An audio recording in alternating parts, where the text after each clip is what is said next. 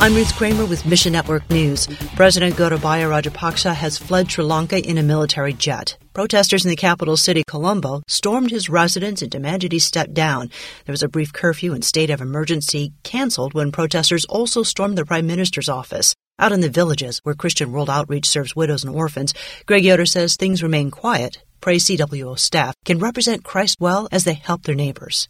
Meanwhile, deadly details emerge in Japan. The man accused of killing former Prime Minister Shinzo Abe last week is undergoing extensive mental health tests. He reportedly blamed Abe for endorsing a cult that bankrupted his family.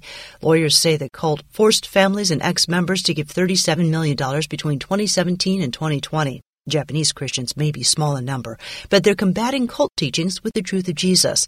Help Asian Access equip Christ followers at missionnews.org.